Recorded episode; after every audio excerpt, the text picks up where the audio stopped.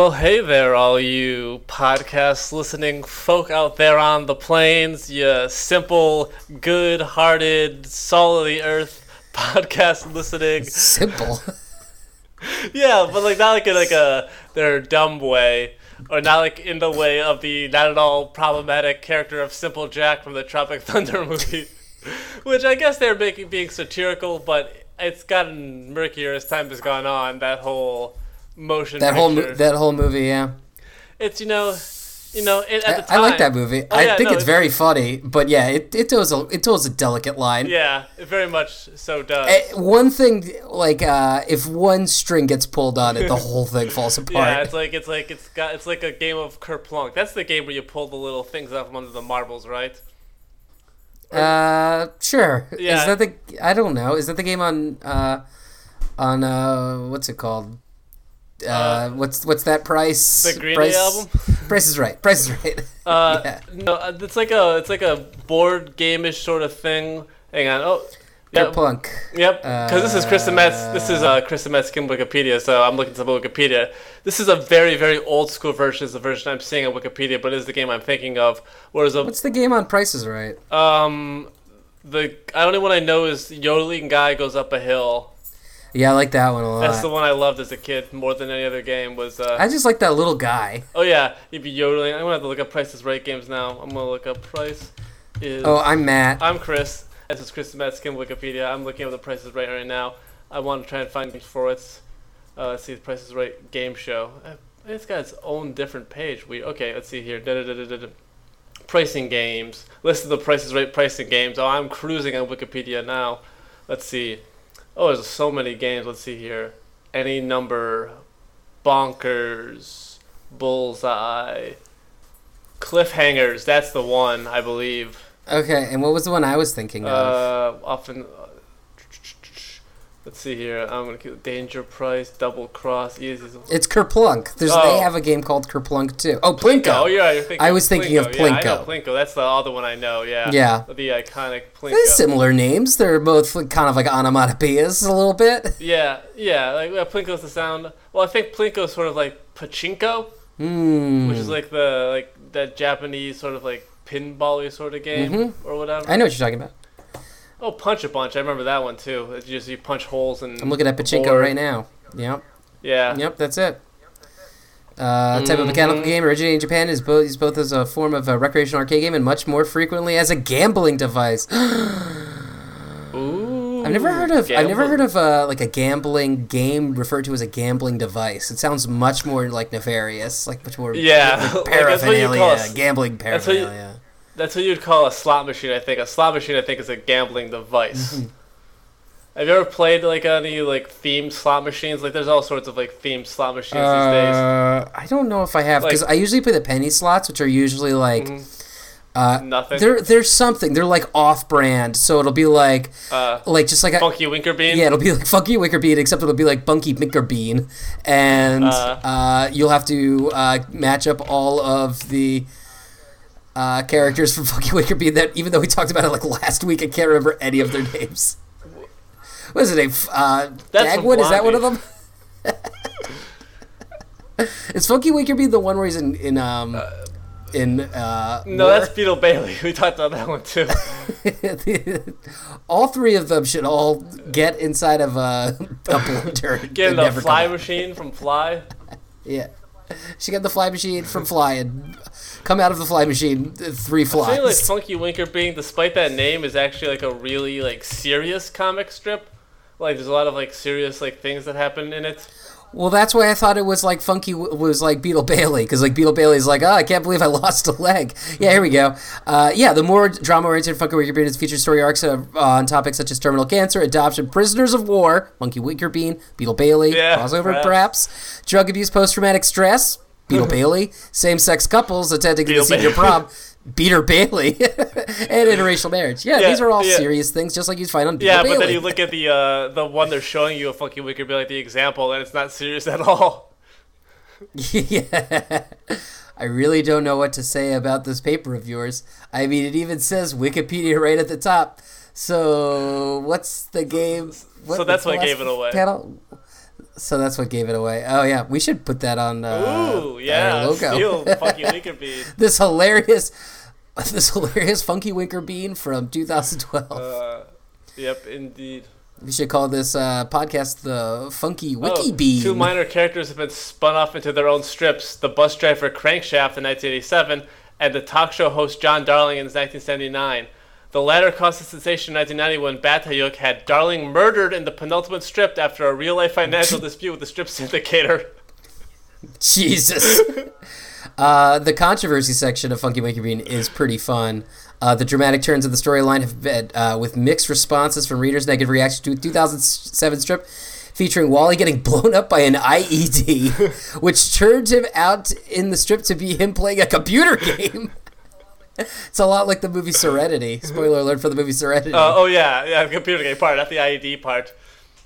First time, yeah, the first time I read that, for a second I was thinking of an IUD, and it was a much stranger getting blown up by an IUD. Well, it's like, whoa, it sounds like a very like a real Catholic sort of like a thing, like a very Jack Chick sort of thing. Somebody being blown up by an IUD.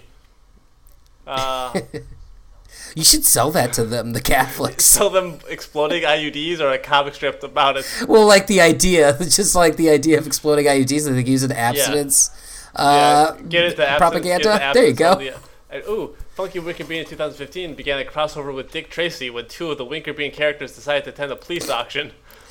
That's a lot like RG meets the Punisher. Dude, I just recently purchased. I made a few purchases recently. I wasted your money, I see. Yeah, I purchased an issue of Buffett Magazine, the one featuring.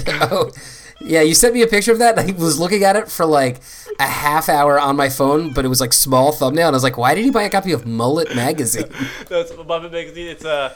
Features Kermit the Frog in a Bruce Springsteen Born in the USA sort of like a style outfit, and the issue features interviews with Martha Quinn and Alan Hunter, two of the original MTV VJs. I also bought a few books. I bought a Saved by the Bell novel called Zack Strikes Back. You did waste your money, didn't you? I bought a Charles in Charge novel called Charles in Charge Again, so featuring the smiling face of Scott Baio. And I bought what's called a video novel of Mork and Mindy, which is just a bunch of still photos of the Mork and Mindy pilot with like dialogue bubbles on them. And also, not a waste, I bought Archie Beats Batman 66, the comic. Did you know that in the 1980s, Martha Quinn dated Steve Baders of the Dead Boys? Steve Baders. About a real Sonic producer. There's no joke there. Oh, wow. Martha Quinn's 60 now, man. Where does the time go? Where does all the time go? 1986, Quinn took part in the then World Wrestling Federation's WWE Slammy Awards, conducting interviews backstage. I remember... oh, wow. Speaking of things... musicians Mojo Nixon and Skid Roper recorded a song in 1986 titled Stuff in Martha's Muffin. Gross. Yeah. Two gross guys recorded really gross song. Yep, that is not great. Mojo Nixon, of course, he appears as Toad in the Super Mario Brothers games. Super Mario Bros. Movie. Excuse me. Yeah. Yeah. Let's see. But I was going to say something. Oh, Martha Quinn, she also was in an episode of... the Scooby-Doo Mystery Incorporated show, which is a Scooby-Doo show where she played herself, which is kind of seemed like an interesting choice for a show with a presumably youngish audience that it was came out in the 2000s. Mojo Nixon plays Toad in the Super Mario Brothers movie? I believe so, yeah. What does Toad look like in the Super Mario Brothers movie? Not at all like Toad. Yeah, I'm just curious. Because I know like the Goombas look like little monster... dinosaurs. He basically looks like that, but they call him Toad, I believe. I think I got that right. Oh, he is. No. Okay, yeah, I remember. He's like a rocker. He like plays guitar, and they turn him into a monster. Yeah. Right. Oh, yeah. Okay. Yeah. Mojo Nixon. Shout out to the Dead Milkmen. Mm-hmm. For who? Do you think he plays Punk Rock Girl in the Super Mario Brothers movie? I wish. I know he plays something. I can't remember what. It's like, but it's like a song about like Bowser or some shit. Not to look up. Anyways, I was gonna say something. Oh yeah, the Slammy Awards. I remember the Slammy Awards from would watch the... He plays a bitchin' Mario Kart. Let's see. Okay. That's what I got for our Super Mario Brothers Dead Milkmen thing. Big Lizard in my backyard. I mean, Bowser's a big lizard or a big dinosaur. Yeah, I mean that's a much better one. I thought we were. This was a free space to throw out pitches for this awful idea. That Koopa. I don't.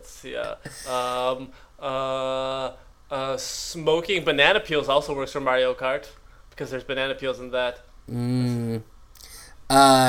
Tiny Mushroom Town.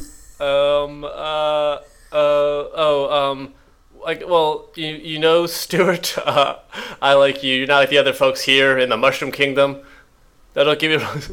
They don't. I don't want to. I feel like that the song VFW applies to everyone inside of the Super Mario World. The veterans of a fucked up Super Mario World. Indeed. Yeah. I haven't listened to the Dead Milkmen in maybe 10 years. Do you think they're still good? Do you think I'll still like? Some of the songs are good. Some of them. Or if it's been probably hard to rate a 21 song album like Big Lizard, which is primarily like a joke album, and have every song. I think be good. All their albums are pretty much primarily joke albums. I think that's sort of like the Dead Milkmen sort of like oeuvre is to do joke albums, like a Beelzebubba, Eat Your Paisley, Bucky Fellini. Yeah, and then there's like a famous photo of them with Sparky Anderson, the Tigers manager, who was like this like a very taciturn looking old dude who like he looked like he was like 80 when he was like 40. And there's like just like a funny photo of like them all just like chilling. Oh, Dan Stevens. Wait, that's a different Dan Stevens. I was saying Dan Stevens, the actor. He's in Dead Milkmen now. That'd be a strange choice, but from the Guest. Yeah, and Legion and Downtown. They made an album. They made a couple albums in recent years. They made one in 2011 called "The King in Yellow" and one in 2014 called "Pretty Music for Pretty People." Man, two records I'll never hear. With songs like "The Sun Turns Our Hipster Beard," Ronald Reagan Killed Black Dahlia. That's actually good. Now I want to big words make the baby Jesus cry. Now I want to hold your dog, which is I assume is a parody of "Now I Want to Be Your Dog" by the Stooges. Now I want to hold your hand. No, I think it's probably a parody of "I Want to Be Your," because literally the lyrics to that song is "Now I want to be your dog." So it'd be a good. I've got to get my numbers up. I don't know that. Yeah, that's just one of the members writing about their sales job. Like Rod the Anonymous being like, "Listen, guys, I want to go on tour, but I've got to get my numbers up." Let's see. The previous album has, "Commodify Your Descent," "Solvents" in parentheses for home and industry, "Meaningless Upbeat Happy Song," "Passport to Depravity." These have less funny titles, but oh well. They're all still just doing their thing. You know, they have an album called Not Richard But Dick. But they'll always have that song Punk Rock Girl, which is it's a very good song. No, that's one of the songs of theirs that I feel like definitely holds up as. I think I saw them once, or maybe I saw Mojo Nixon like acoustic or whatever. I don't remember though. Perhaps. I did listen to Bitchin' Camaro a lot in high school. That's not a great song. I prefer Big Lizard. I used to like it. I prefer Big Lizard. And you got your Punk Rock Girl. You got, many, many other songs. Sri Lanka Sex Hotel, which is a song that I just saw when I went to look at Beelzebubba. Brat in the Frat. Ringo Buys a Rifle. Born to Love Volcanoes. All sort. Yeah. How'd we get on this? We were talking, let's see. We're talking about Mojo Nixon because we're talking about Super Mario Brothers, and we started doing how do we get there? How do we get to Super Mario Brothers? That's he's not in the Dead Milkmen. No, they mentioned him in the song Punk Rock Girl. Oh, right. Yeah. Okay. You have Mojo Nixon, and then he says he don't work here. Well, if you don't have Mojo Nixon, your store could use some fixing. They also named out Minnie Pearl, but Minnie Pearl's not in the band. That'd be pretty great if she was. Oh, that's right. John Worcester is mentioned in the song Stewart. I forgot that. You know that Johnny Worcester kid? Yeah, from Superchild. And from The Best Show with Tom Sharpling, doing all the various characters, such as Philly Boy Roy, who is fitting because, of course, the Dead Milkmen from Philadelphia. Famously from Philadelphia. The most Philadelphia band. At least Dean Clean. Like, Roddy Anonymous doesn't necessarily sound like he's from Philly, but Dean Clean, the other singer, has one of the strongest Philadelphia accents you're going to find in all of music, in all of the world, frankly. He's just very, very... Wait a second. Is it Dean? Or am I thinking... No, it's not Dean. Dean's the drummer. Dean Clean's the drummer. I'm thinking of... Joe Genaro. I don't remember what he... Oh, yeah. Joe Jack Talcum is what he used to call himself. He's the singer. That's who I saw. I saw Joe Jack Talcum, a.k.a. Joe Genaro. Yeah. I saw him perform solo. He was a solo... and he did Punk Rock Girl, and everyone enjoyed that. Any of the things that they had never really heard from his... I don't think so. Solo home recorded cassette tapes that he was making during his solo period. You know, like... I'm sure there are some... I mean, like, the Dead Milkmen have such a weird, like, kind of culty following that I'm sure there's, like, a whole legion of mohawked, addled young men, women, and... others that are enjoying the music of the Dead Milkmen. This has been Dead Milkmen Talk. Yeah. I've got nothing to say about this. No, I don't. I've tried to reel back the conversation to remember how we got here, because I got that from. We were talking about the Super Mario Brothers movie. That seems like a fun thing to talk about. For sure, that movie's bad. It Bob sure Hoffman. Is.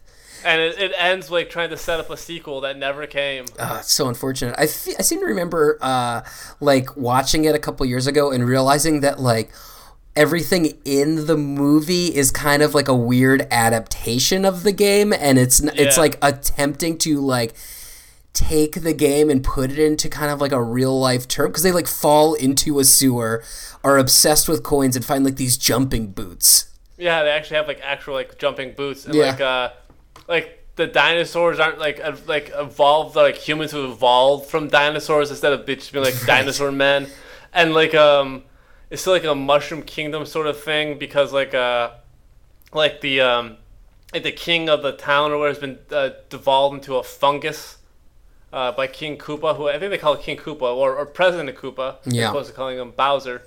That's right. I forget, there's a fucking Yoshi in there too, but he's much more like an actual dinosaur and not like a friendly little guy running around having a grand old... When did King Koopa's name change from King Koopa to Bowser? Let's see here. I mean, Wikipedia may know the answer to that. Bowser or King Koopa is a fictional character.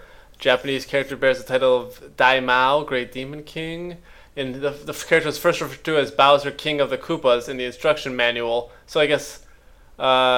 he, in the very first appearance in the Super Mario Brothers, he was called Bowser, King of the Koopas. So his ultimate goal was to see Bowser's created. Bada bada ba, bimmy bop. That's actually let's see here. Diko, because Miyamoto named him Daimao Kappa. Kappa comes from the Japanese name for a Korean dish.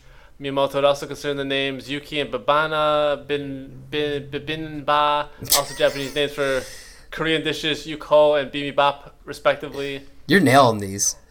The Korean name for the character Bowser / Kappa is not Gukbap, but Koopa, which is essentially a phonetic round-trip translation. The name was anglicized Koopa rather than Koopa in the Japanese versions. Let's see. King Koopa. He's portrayed as King of the Koopas. Bowser's the son, Bowser Jr., Koopalings. So I guess basically from the beginning he's been Bowser and King Koopa in some ways. I think it's just as a kid I remember referring to. I think on the Super Mario Brothers Super Show they only referred to him as King Koopa. And that's why I always just thought of him as King Koopa as opposed to Bowser, which was like more common. Also, another big fact about me. I had a Sega Genesis and not a Super Nintendo. For a solid 3 years of my development, I was without Mario. So there you go. Well, so I missed out on all of... Like, Yoshi is, like, not a big part of my childhood because he's not in Super Mario 64, unless you get like that secret thing. And I didn't have Super Mario World or Yoshi's Island, so there you go. Yeah, it says right here in the other media section, Bowser's first American appearances were as the antagonist in all three Super Mario Brothers cartoons. The character is typically referred to as King Koopa rather than Bowser. Mm-hmm. Aha! Look what I did. I figured it out. In 1989, Bowser, again referred to as King Koopa, hosted a live-action show entitled King Koopa's Cool Cartoons. Those all start with Ks. That sounds fun. They're all with Ks. Oh, boy. That sounds a lot like of the Simpsons for Pack is KKK. Oh, boy. Yeah. But like, click on go to the page for King Koopa's Cool Cartoons and look at the image of King Koopa in this show. Look at the... Oh my God, he's horrifying. Truly disturbing. Why isn't this like talked about? Why are people screaming about this from the rooftops every day? Yeah, the form of the show, in the tradition of classic children's television shows in the vein of Bones of the Cloud, the show would begin with the same recorded sequence and lead into a live studio audience of children chanting Koopa, Koopa, Koopa at the beginning of the show. The audience of the children were all given special hats shaped like Koopa hats and T-shirts with Koopa's Troopers printed on them. The children would actually get to keep the shirts, but the Troopa helmets, as they called them, were claimed by the producers and the taping were used every show. The live-action Koopa would then act as an MC, introducing old public domain animated cartoon shorts for the length of the show. So it's just like Pee-wee's Playhouse. Yeah, none of the actual Mario cartoons that were produced were ever shown. King Koopa would end the show by giving a child gift certificates or NES products, particularly the Power Glove, which was a popular toy for the Christmas holiday season. Just couldn't give those things away. Yeah. The show featured an actor in a King Koopa costume similar to one previously used in the Super Mario Brothers themed Ice Capade show, only with a more detailed mask to make the actor more believable on television. The actor playing Koopa, originally Chris Latta, later Pat Penny, performed the role with a gruff, gravel-voiced faux malevolence that ultimately revealed a hesitantly nice personality. Unlike any previous appearance, Koopa was seen with a pet creature named Ratso that best resembled a mix of dog and weasel with the large ears of a bat. Ratso had his own special, theater, where kids could claim prizes, in which he was played by a puppet. Koopa would be seen walking Ratso on a leash in the pre-recorded opening and closing credit sequences where he was played by a dog in a costume. Well, it's nice that they like had a game show where King Koopa could just give out nice Nintendo-branded items. Yeah, and, you know, shows hesitatingly nice personality underneath his gruff, gravel voice. It's just really... malevolence. America just did not know what to do with the characters of the Super Mario, like, universe, and we're just like, I don't know, we'll just stick them on TV and have them present cartoons. So I clicked on the page for Chris Latta, who also known as Christopher Collins, who was best known as the voice of... Cobra Commander in the G.I. Joe animated series and Starscream. Oh my God, that's also fascinating. Yeah, but also he died in 1984 at the age of 44. Oh, it's sad. Yes. What's Rover Dangerfield? He was on that. Is this what I think it is? Yep, it's a movie about a dog starring Rodney Dangerfield. Oh yeah, the dog who gets no respect. Have you seen this? I'm familiar with it. I'm hearing people shouting about this from the rooftops every day. Yeah, really. Let's see here. He's in a couple of Star Trek. Oh shit, that's right. Latta. He was the dude who's going to be the voice of Mo, the bartender. That's why I've heard of him. He was the original voice of Mr. Burns in the first season episodes Simpsons Roasting on Open Fire, The Telltale Head, and Homer's Odyssey, and recorded lines but was dubbed over in the latter as Mo, the bartender. He left in the first season and then. Do you think he left because he? Do you think he left or like they just were like we got? What is it, Hank Azaria that does the voice of... Azaria said that when he asked why he had replaced Latta, he was told by Matt Groening, he was great, he was just a dick. His voice is great, he was just kind of jerky to everyone. Wow. Yeah. That stinks. Well, you know, be nice to people you work with. And you will, like, because that's really got to sting. Yeah. He later, apparently in his stand-up comedy act, he would tell the audience that he was not a comedian, but a psychotic who learned to market his problem. And this is Chris Collins that did this? Yeah, a.k.a. This is the guy that passed away? Yeah. Collins. Well, you know, shouldn't speak ill of the dead, I guess, but that really sucks. Comic persona was a loud, angry, mentally unstable man who liked to intimidate the audience. Great. Yep. Indeed. But oh, he's also a voice in the Pac-Man series. He was as Pac-Man. Oh no, not as Pac-Man. I thought it said as Pac-Man. No, he he was in an episode of Mr. Belvedere. Marty Ingalls played Pac-Man. Ooh, nice. It's a good get. Oh yeah, you know what? He played. Oh yeah, there we go. Rover Dangerfield. Let's see here. A Real Ghostbusters. Some G.I. Joe. Sharing husband in Roadhouse. Sharing husband. What do you think? Sharon husband. Oh, Sharon. I wonder. That has to be the dude who's like, hey, want to touch my wife's breasts or my girlfriend's or whatever. There's like that one weird scene where I would describe that person as a sharing husband, I guess. It's like, yeah, it's like the scene. It's like, hey, touch, and then like he's like, pay up, and he's like, I don't have any money, and then like there's like a fight or whatever. That sounds like Roadhouse. Oh yeah, I don't know. Maybe that's what it is. Let's see. I don't know. That's probably not in the Wikipedia synopsis of Roadhouse, and he's not listed as any of the main characters. I'm gonna look up on IMDb, look up the whole cast list and see if I can figure out these various characters, and then we can probably steer the ship into its conclusion. But first, I have to find out if Sharing Husband is that guy. Come on, load up. Let's see. We got Patrick Swayze as Dalton. I gotta see the full cast here. There's Hank. But John. How well do you know Roadhouse? I watched it a couple years ago when I was doing a thing where we'd show a bad movie and make jokes over it, a la an MST3K at a local movie theater. So why were you showing Roadhouse? Because it was fun to make jokes over it. It got good. Fine. Fair enough. I agree. It's a funny movie. It got a good response from the audience. Way better. Get some good pops. Yeah. Let's see. Tiny Ron played Mountains. Sheila John Ron plays Judy. Ernie Bass. Cody's Band. Cruzados. Bandstand Tough Guy. Bandstand Babe. Bandstand Bouncer. Oh, yeah. I'm pretty sure that is because Christopher Collins is billed as Sharing Husband, and the next person listed is Cheryl Baker, who played a character known only as Well-Endowed Wife. Hey now. Followed by a character just known as Gawker, who is perhaps the one who... does the fondling of the breasts? All these strip joint girls, strip joint bartender. Does the fondling of the breasts? That's what happens. That's how this. Let's see.